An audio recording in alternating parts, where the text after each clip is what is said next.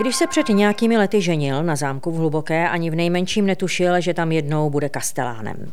Stalo se to před třemi lety a práce na jednom z nejkrásnějších zámků v Česku ho natolik pohltila, že se vydal i po stopách jeho posledního majitele, a to až do daleké Afriky, do Keni. Poznatky z této cesty si nenechal pro sebe. Spolu se svou ženou Markétou napsal knihu Poslední ráj Adolfa Schwarzenberga, která se zabývá jeho africkou farmou a jeho africkými safary. Kniha obsahuje nejen cenné dobové fotografie, ale i autentické vzpomínky tamních domorodců a já jsem ráda, že posloucháte podcast Národního památkového ústavu s naším hostem, kastelánem zámku Hluboká, Martinem Slavou. Dobrý den. Dobrý den. Zámek Hluboká se 160 místnostmi. Jak dlouho vám trvalo, než jste se v tom zámku zorientoval? Dlouho, velmi dlouho. Já byl tím kastlánem, který vlastně přišel na objekt jako nový muž, takže dlouhou dobu mi trvalo, než jsem se zorientoval. Hluboká není úplně jednoduchá. A když jsem konečně našel všechny cestičky, kudy kam vedou, tak pak bylo ještě druhé kolo a to poznat, jakým klíčem se které dveře odemykají.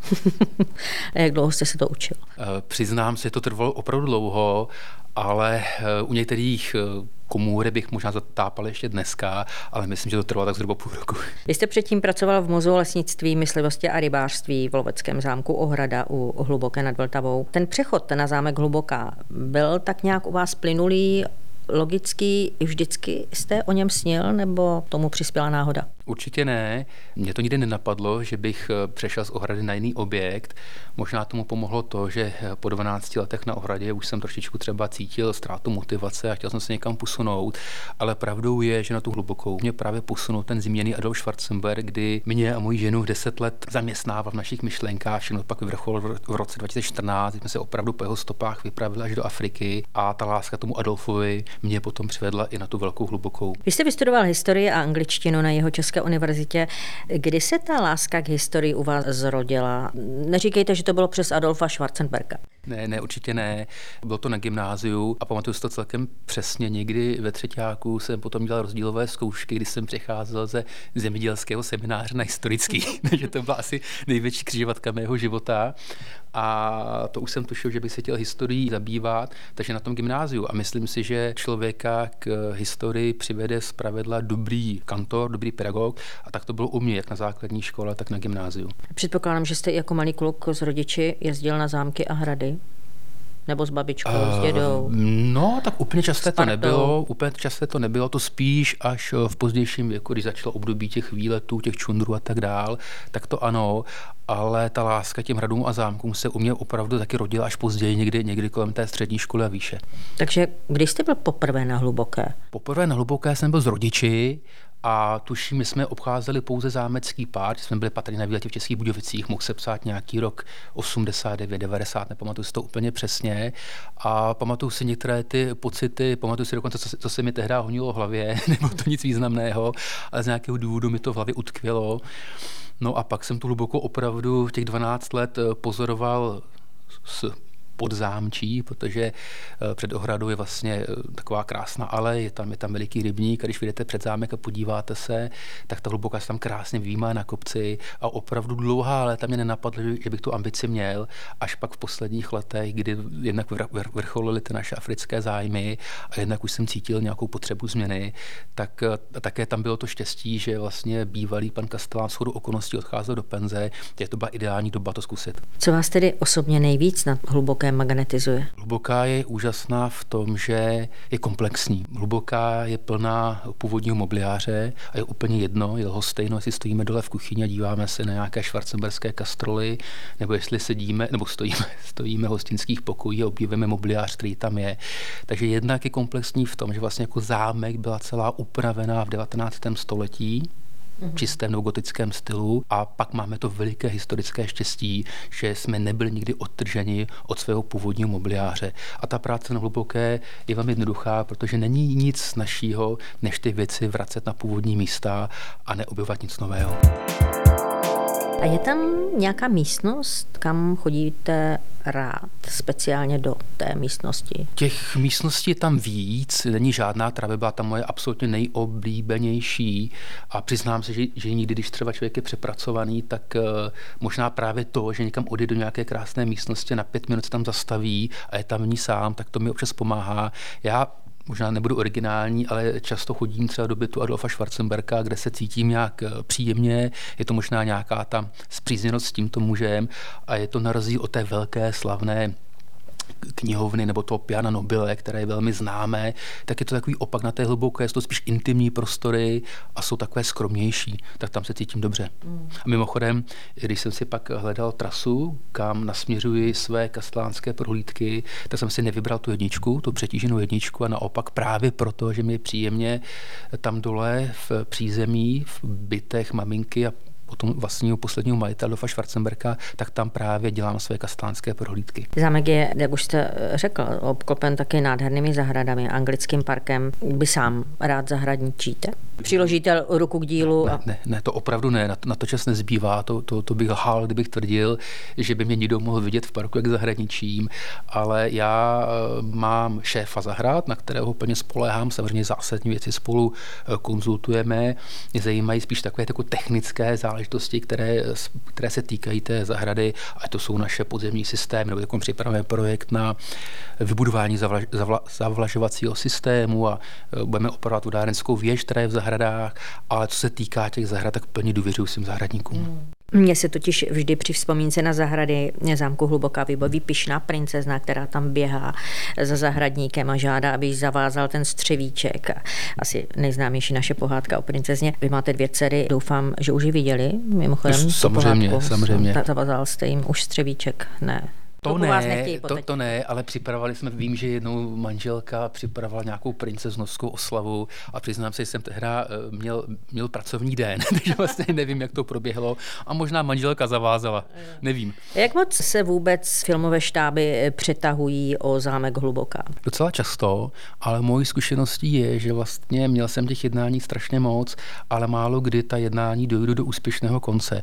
Například velmi, velmi dlouho trvala jednání s jedním indickým štábem a když už jsme si vlastně podali ruku, tak přišla stávka v Bollywoodu a film byl mhm. konec. A to se bohužel stává velmi často a samozřejmě tou velikou stopkou eh, byla teďka ta pandemie, která nás stále ještě maličko pronásleduje. No a když už ten filmový štáb pustíte eh, na zámek, tak to potom znamená, že musíte část toho zámku kvůli filmařům uzavřít, nebo jak to děláte? Já jsem vlastně ještě veliké filmování nezažil, ale chodí to tak. Je velmi důležité, kdy, když štáb přijede.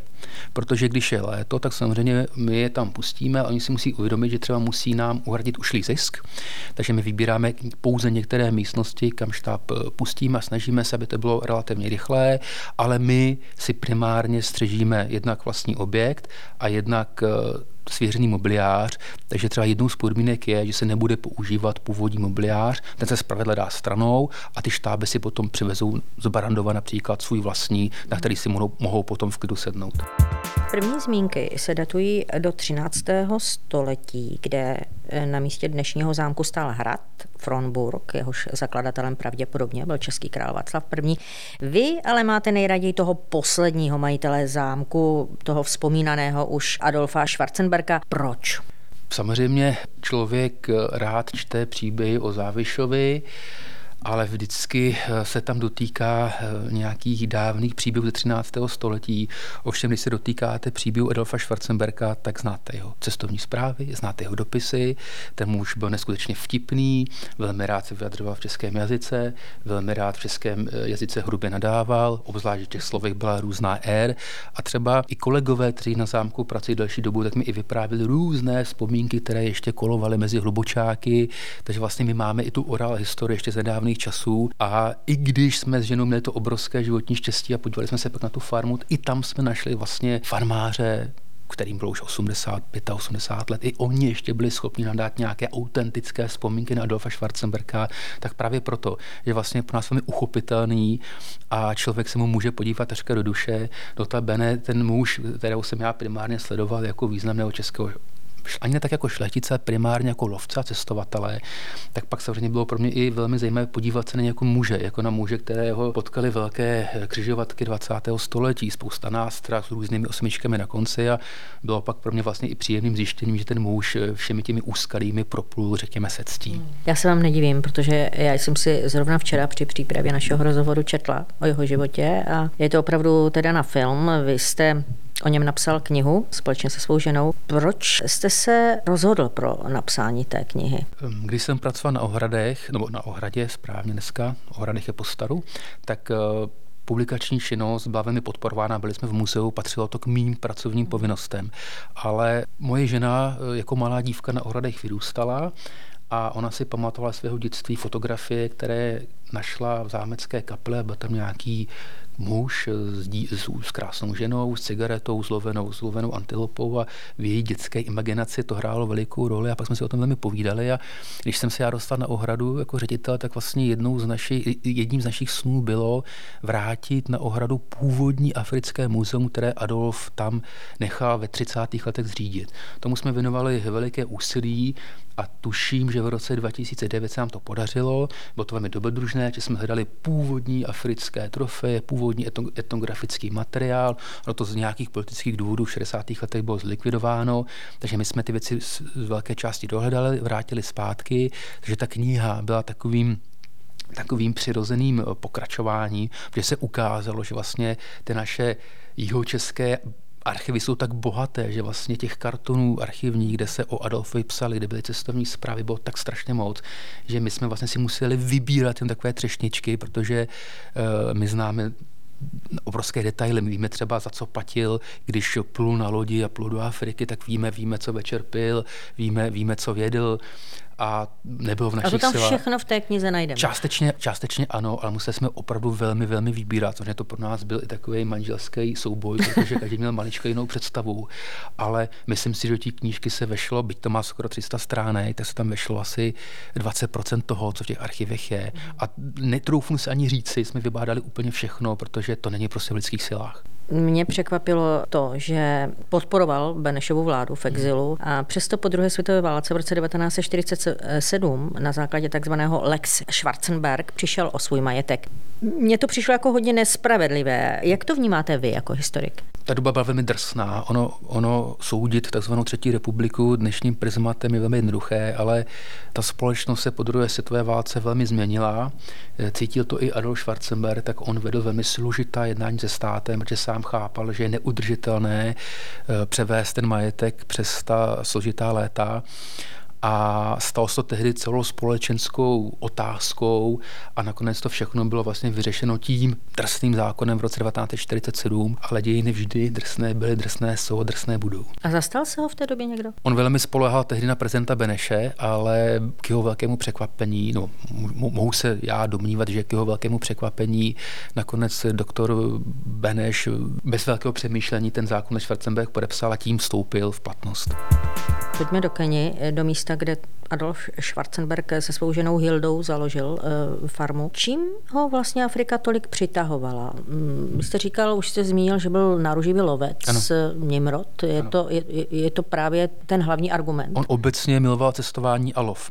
A vlastně tady vážně mu ta Afrika krásně spojila. On jezdil po Evropě, všímal si, všímal se, všímal se životního stylu, nevím, Portugalců, eh, Španělů, velmi filozofoval na, na tato témata, jak se ty národy liší. Eh, Svoji ženu vzal na svatební cestu do Afriky, ale projeli spolu celý Blízký východ, kde vlastně jako voják za první světové války válčil. On tehdy poznal Syrii, Palestinu, Turecko a tehdy propadl kouzlu Orientu a se svými šletickými přáteli si chtěl splnit sen, že se podívají na velkolepé safari. Takže oslovili ve své době nejznámějšího českého bílého lovce Bedřicha Machulku, který to byl muž, který vlastně byl na sklonku své kariéry a byl jeho poslední mecenáš. A Machulka pro něj připravil naprosto velkolepé, velkolepé safari. Tehdy Adolf jel ještě s svými kamarády, ale když šel po druhé na další cesty, to už vždy výhradně sebou bral pouze svoji manželku, princeznu Hildu a oni v té Africe, ta, ta velmi vášnivá lovkyně byla a oni v té Africe nalezli spolu lidské štěstí. Máme dopisy, kdy Adolf je v Evropě velmi unavený, protože každý po něm něco chce, protekci, pomoc, nějakou podporu a když potom čteme ty dopisy, tak vidíme, že vlastně, kde on se opravdu cítil sám sebou, kde byl spokojený, kde, kde nebyl potlaken, tak to byla ta Afrika. Ty výpravy trvaly zpravidla několik měsíců. My víme, že třeba osazenstvo Schwarzenberského panského domu mu psal do Evropy dopisy, eh, princi, těšíme se, až přijdete, protože se konečně pořádně najíme. Protože Adolf přijel, začala vařit, toho bavilo. On, on, máme jeho vtipné dopisy, on píše, pánové, byl bych tam rád s vámi, pracoval bych velmi tvrdě, pak si dělali graci své ženy, moje žena by vařila, ale uznejte, ale uznejte, kdo by to jedl.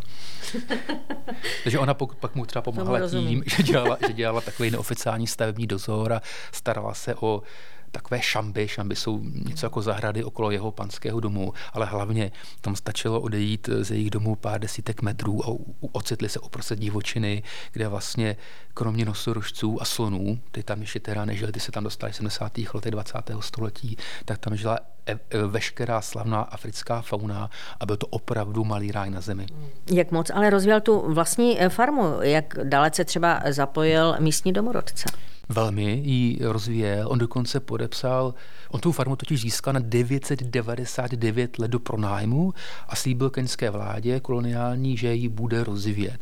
A všichni mu říkali, ale princ je ten taková taková formalita, všichni na to kašlou, s tím si nedělejte hlavu. Adolf Schwarzenberg byl jiný, začal budovat cesty, nádrže pro zvěř, krásný e, kamenný panský dům a vrcholem všeho byla stavba přehrady a hydroelektrárny. A bylo to velmi dobrodružné, že on zkoušel spolupracovat s africkými firmami. To vždycky skončilo obrovskou blamáží. Tak nakonec se vše vyprojektovalo ve švarcemberské stavební kanceláři na Hluboké a pak potřeboval jednoho člověka, který tam do Afriky odjede a s těmi domorodci tu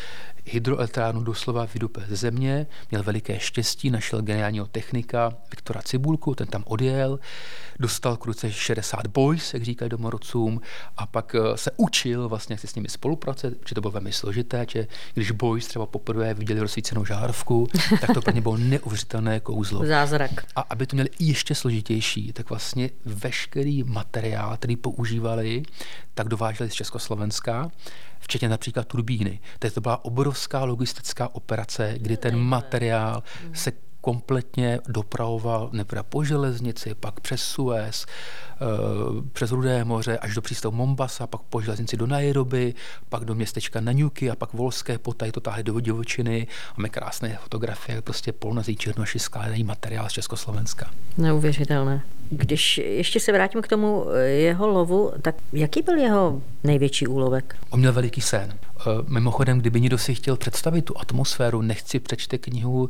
Ernsta Hemingway Zelené pavouky africké. Stejná doba, stejné zájmy, stejné prostředí, tak Adolf měl sen, že uloví slona, který bude mít 100 liberní kly. Několik výprav speciálně připra- eh, připravil a podřídil tomuto účelu. Uh, už jednou, jednou si myslel, že toho slona má, viděl ho z boku, mířil na něj se svým bílým přítelem Johnem Alexandrem Hunterem se sebe usmáli, tak to je on. Eh, pak slon se otočil a druhý byl uražený a, a Adolf píše ve své cestovní zprávě, škoda, že nikdo nevyfotil naše blbé ksichty.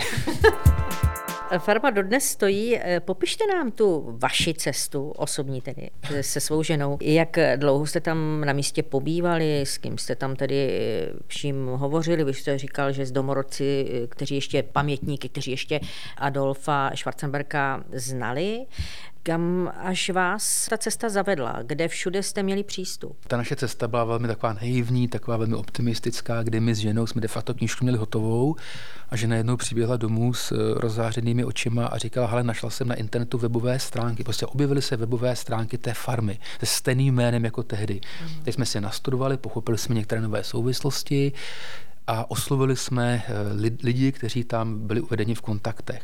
A domluvili jsme se, že tam přijedeme, stravíme tam nějaké tři dny a klíčem, který nám odemkl bránu té farmy, byly prostě naše znalosti naše, nebo, nebo fotografie, které jsme poslali a informace, které jsme o farmě měli. Čiže to velmi zaujalo, že oni vůbec netušili, jaké kořeny ten jejich majetek má. Takže pamatuju si, jsme se naočkovali, koupili jsme si Lonely Planet Kenya v angličtině, koupili jsme si nějaký tatranky, rejži, dali jsme si dolary a prostě opravdu s tou knížkou Lonely Planet s těma tatrankama s tou reží jsme vrazili do, F, do Afriky s tím, že jsme tam měli tuším nějakých necelých 14 dní a vůbec jsme netušili, jak čas strávíme poté, po těch třech dnech. Měli jsme nějaký plány, z dnešního úhlu vím, že byli velmi naivní, že by se nám to asi nepodařilo. Na farmu jsme přijeli, eh, tam byl bílý Afričan Michael Littlewood, fantastický muž. Já jsem tehdy ženě říkal, když jsem ho viděl poprvé, tam s tím chlapem nevydržím, že prostě mm, jako je hrozný, ale po několika dnech, po tou tvrdou slupkou jsme objevili úžasné srdce a vzniklo neskutečně krásné přátelství, kdy eh, on nám otevřel všechno, co jsme chtěli, on nám, on nám poskytl řidiče, on nám poskytl stopaře, on nám poskytl ochranku a vlastně organizoval nám ten program, takže nakonec to nebyly vlastně tři dny, ale celý ten náš vymezený čas jsme na farmě skončili s tím, jsme opravdu měli všechno, co jsme potřebovali, spali jsme vlastně v ložnici princezny Hildy, která tam do dneška je, krásně vypadá a za pomoci těch bílých přátel jsme objevovali tu hmotnou kulturu, která tam je dochována. Takže samozřejmě ten Schwarzenbergův dům, jednou třeba před večeří jsme se takhle dívali, čekali, seděli jsme tam v sofa, čekali jsme na jídlo a prošli jsme si knihovnu a pak nás napadlo se v té knihovně prohrabat. No a našli jsme 47 knih, kde prostě bylo napsáno stará obora na hluboké škrtnuto, a pak napsáno číslo jedna, Palafám Afrika, Ex Libris, Adolf Schwarzenberg. A taková překvapení nás v podstatě čekala každý den. A pak takovým velkým, velkým snem bylo najít hrob už zmíněného Viktora Cibulky, který vlastně jako jediný Čech tam tehdy přijel a Adolfovi vše ze země vydupal. Ovšem naprosto vyčerpaný, že se sám přepínal a um, ostatní bílí muži ho tam nechali ve štychu a on se naprosto vyčerpaný, asi patrně, patrně, my to nevíme jistě, a patrně podlehl malárii v roce 1937, tak byl naším velkým snem najít jeho hrob. My jsme znali fotografie, díky zmíněnému Michaelu Littlewoodovi, který se vzal auto a objížděli jsme v nedalekém městě na Newky všechny hřbitovy, tak jsme našli hrob, respektive hřbitov, kde opravdu byly náhrobky z 50. 40. let. Půlka hřbitovu byla zničená, tam už byla nějaká magistrála, kde jezdili na kamiony a teď naše srdce opravdu začala být neklidná, že se objevaly hroby z roku 1940 a pak ten Michael, který šel sám, pak nás jako tak jako lakonicky pokynul, říkal, come on, jsme tam přišli a tam napsáno na, na takovém polozničeném hrobě Victor, Victor Cibulka, ten hrob byl už jenom z povičky dochovaný.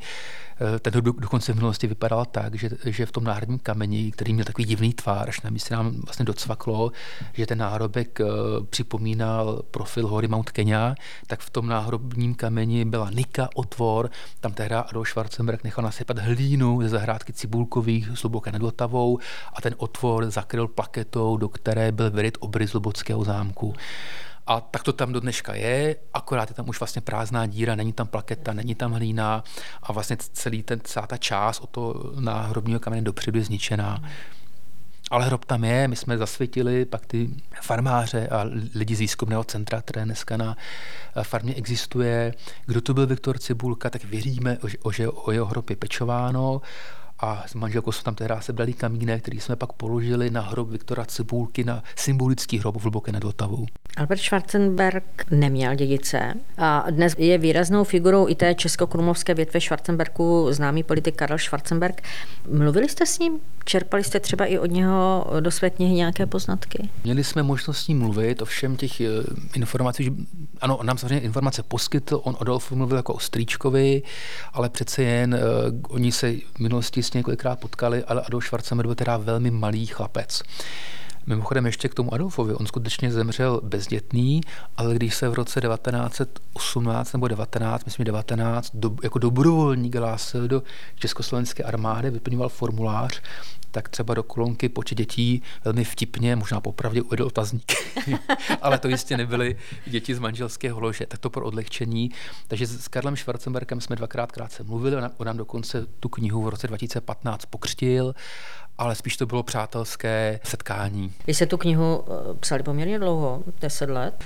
Eh, deset let, eh, jsme napsali knihu deset let, zejména Marke, ta moje žena, nosila domů v kopie archivního materiálu a vlastně jsme dávali dohromady ty podklady. Ta knížka pak vznikla celkem rychle, protože eh, zase já jsem zařídil ve svém zaměstnání to, že v rámci vědecko-výzkumného projektu Zemědělského muzea ta knížka bude zařazena a že vyjde. Dostali jsme nějaký termín a měli jsme to veliké štěstí, jsme se z Afriky vrátili, stačili jsme to ještě rychle překopat, doplnit novodobé fotografie, dát třeba fotografie z roku 1937 k fotografiím z roku 2014 pak rychle knížku poslat grafikovi a pak vznikla, do dneška z ní máme velkou radost. Tomu věřím, ale kdyby někdo uh, třeba zatoužil po té knížce, po, já, já se ani nedivím, protože když vás tak poslouchám, tak i já bych ji chtěla vlastnit. Kde ji najdu? Dá se koupit na pokladně Zemědělského muzea v Praze na Letné, dá se zakoupit i na pokladně Loveckého zámku Uhrada v Hluboké nad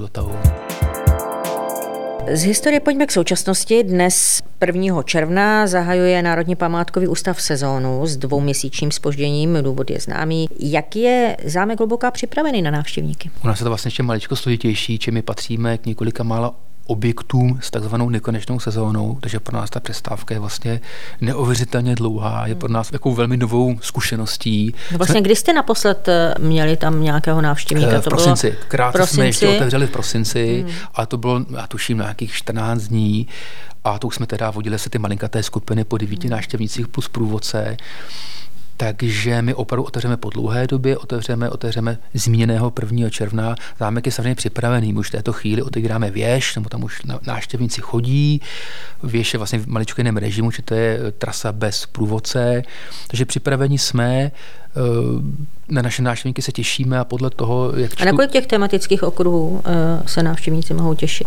Na kolik těch tam máte? Čtyři plus věž. To je vlastně tak krása, to je hluboké, že má velkou, velké, velkou, velkou nabídku autentických prostor, takže proto čtyři trasy a ještě je to zpestřeno a doplněno tou věží. Vy sám provázíte na zámku? Každou lichou sobotu dělám kastelánské prohlídky, tak já nevím, dělám různé speciály, jako třeba když jsme v loni dělali v rámci Valštenského roku, tak jsme zpřístupnili naprosto výjimečně valštenské apartmá.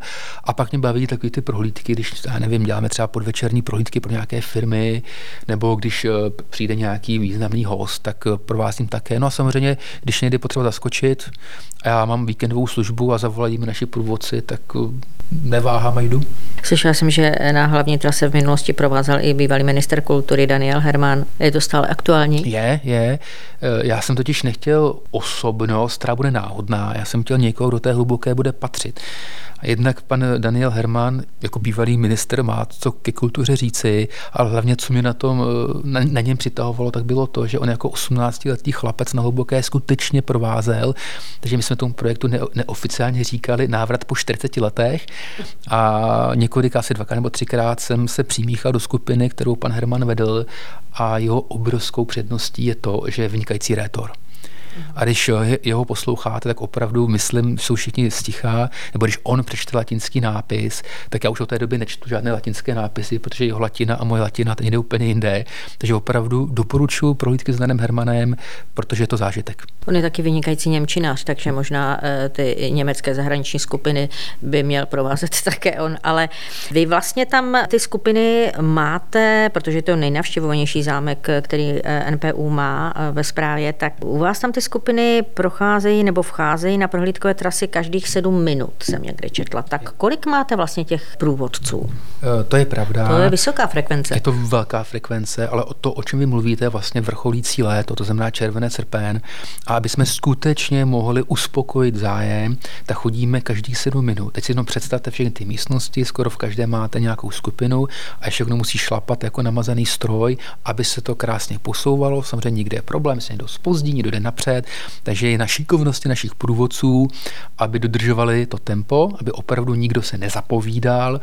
A my máme přes léto velké množství brigádníků. Mimochodem netrpíme nezájemem, to mě velmi lichotí, protože děcka se nám na objekt vracejí a věřím, že pro vníman, vnímavé, inteligentní mladé lidi brigáda na zámku je velkým zážitkem. Jednak proto, že dělají krásnou kultivovanou práci a jednak proto, že vlastně zažijou milý kolektiv a pro mě tou, tou zpětnou vazbou je to to, že skutečně celá řada z nich se příští rok vrátí.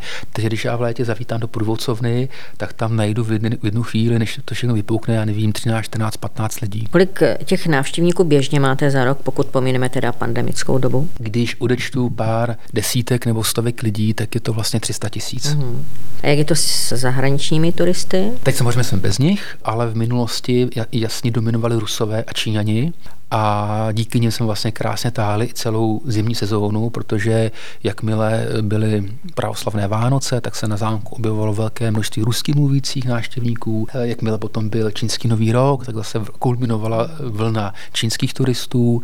Takže ano, to jsou ti, ty dvě naše klíčové skupiny. Přes léto samozřejmě potkáte na zámku kohokoliv, odkudkoliv. A je to vlastně velmi žádaná asi destinace pro svatební obřady. Je to pravdou, ovšem musím upřímně říci, že eh, ten zájem klesá a myslím si, že to je hlavně z toho důvodu, že v dnešní době se mladí lidé mohou brát kdekoliv.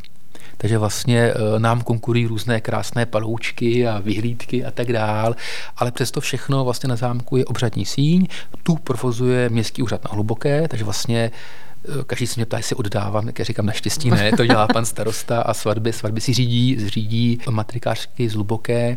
My z pravidla ve vlastní režii potom děláme svatby v parku. Těch je, těch je relativně méně, na druhou stranu jsou i dražší, je to z toho důvodu, že každá taková svatba i zásahem do toho prostředí a my každého varujeme, ať se to rozmyslí, nebo ať ví, do čeho vstupuje, protože když máte svatbu a kolem je spousta návštěvníků, tak to samozřejmě představuje nějaká omezení. A jsou nějaké kuriozní požadavky? Občas ano, ale my jsme v tom celkem striktní, takže jasně si řekneme svá pravidla a chceme, aby to místo, které si doporonujeme, tak aby po tom obřadu zůstalo stejné jako předtím, takže mnozí si pak rozmyslí různé házení rýže a tak dál, protože to pak vybírat to trávníku není úplně příjemné. S jakými vlastně finančními ztrátami se teď právě v důsledku pandemie musíte potýkat? Rozpočet omezený je, na druhou stranu to není nějaká tragédie, pocítili jsme to, i investice jsou omezené, ale prostě ten základní chod funguje dál, nemůže, nemůže jinak, takže si nestěžujeme, maličko musíme rozmýšlet vynaložení každé koruny ale není to nějaký stav, který by byl kritický, to rozhodně ne. Prostě máme, máme rozpočet, s kterým se dá žít, ale musíme být velmi rozumní a opravdu zvažuji vynaložení každé koruny daleko více, než tomu bylo například v loňském roce. Říkáte, že musely být omezeny nějaké investice, ale myslím, že eh, poměrně nedávno byla ukončena investiční akce zámecké vodárny. Ano, to byla v mých očích naprosto krásná lahůdková akce, na kterou jsem, na kterou jsem pišný. To možná zatím považuji za nejpovedenější záležitost, která se odehrála na hluboké za toho mého tříletého působení, protože vlastně vodárna byla takovou popelkou, ale už od 16. století, tehdy ten hrad pak zámek, se pišnil tím, že má svoji vltavskou vodárnu. Takže my do dneška tlačíme vodu 80 metrů vysoko, 600 metrů daleko a ta vodárna, byť to barokní domeček, tak když jsme dělali dendrochronologický průzkum, tak jsme tam našli dřevěné prvky, které byly ze 16. století. Takže to, to byla krásná dobrodružná práce a když se nám někdy před týdnem opět vlastně po roce roz, eh, roztočily turbíny a viděli jsme, že všechno ještě až na pár detailů krásně funguje a hlavně jsme postupovali podle Schwarzenberského projektu 1908, kdy jsme se všechno snažili vracet tak, jak to bylo. A už se opakuju, my tam je opravdu jednoduchý. Nic nevymýšlet, podívat se, jak to bylo a toho se držet. A to byl přesně postup, který jsme zvolili na té, na té vodárně. Takže nám tam řemeslníci vyráběli krásné dubové vantroky a eh, jak říkám, ta vodárna vypadá uvnitř velmi, velmi půvabně a pro fajnšmekry, že to historická vodárna asi nenatchne každého, ale kdo tomu rozumí, tak opravdu má na čem oči nechat. A takové, taková dvě takové, takové dvě lahůdky, které, které, jsou, nebo které jsou jedinečné na té vodárně, je to, že máme dvě turbíny, jedna je levá, druhá je pravá, to je málo kdy. A už vůbec, jestli dodal tu práci, je jednoduché udělat dvě stejné turbíny a dát si práci, že jedna je levá, druhá je pravá, tak to je už nějaký závažný důvod. A pak je unikátní ještě to, že ty turbíny jsou osazeny právě na dřevěných konstrukcích. Bude zpřístupněna veřejnosti taky? Ne, ne, ne, ne. My, my, eh, nebude to tak, že bychom ji v této chvíli provozovali každý den, ale při takových těch, takových těch mimořádných dnech, co my jako památkáři čas od času děláme, tak samozřejmě občas tu vodárnu návštěvníkům zpřístupníme. Teď někdy v září tuším, že jsou dny evropské kultury, takže můžu slíbit všem, kdo bude chtít opravenou vltavskou zámeckou dárnu vidět, tak v září uděláme den otevření dveří na zámecké vodárně. Hmm.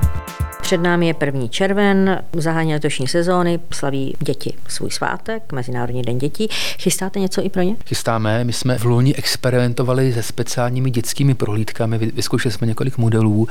E, nakonec se mi osvědčil ten, který jsem vybral a který letos už budeme více propagovat a budou to prohlídky prvního patra s paní kněžnou, takže vlastně děti půjdou s dámou v kostýmu, který bude se blížit tomu, jaký, jaké nosily ty dámy v minulosti a podle těch zpětných vazeb, které jsem v loni měl, tak těm dětskám se to velmi líbilo, takže můžu nejmenší návštěvníky pozvat na hluboko, aby si zámek prohlédli s paní kněžinou. Myslím, že je to skvělá pozvánka pro rodiny s dětmi. Neváhejte a přijďte na zámek Hluboká. Právě dnes otvírá své brány, ve kterých vás nedočkavě bude vyhlížet kastelán Martin Slava. Moc děkuji za rozhovor, ať se vám daří. Já děkuji, bylo to mi příjemné a na naše návštěvníky se už teď těšíme.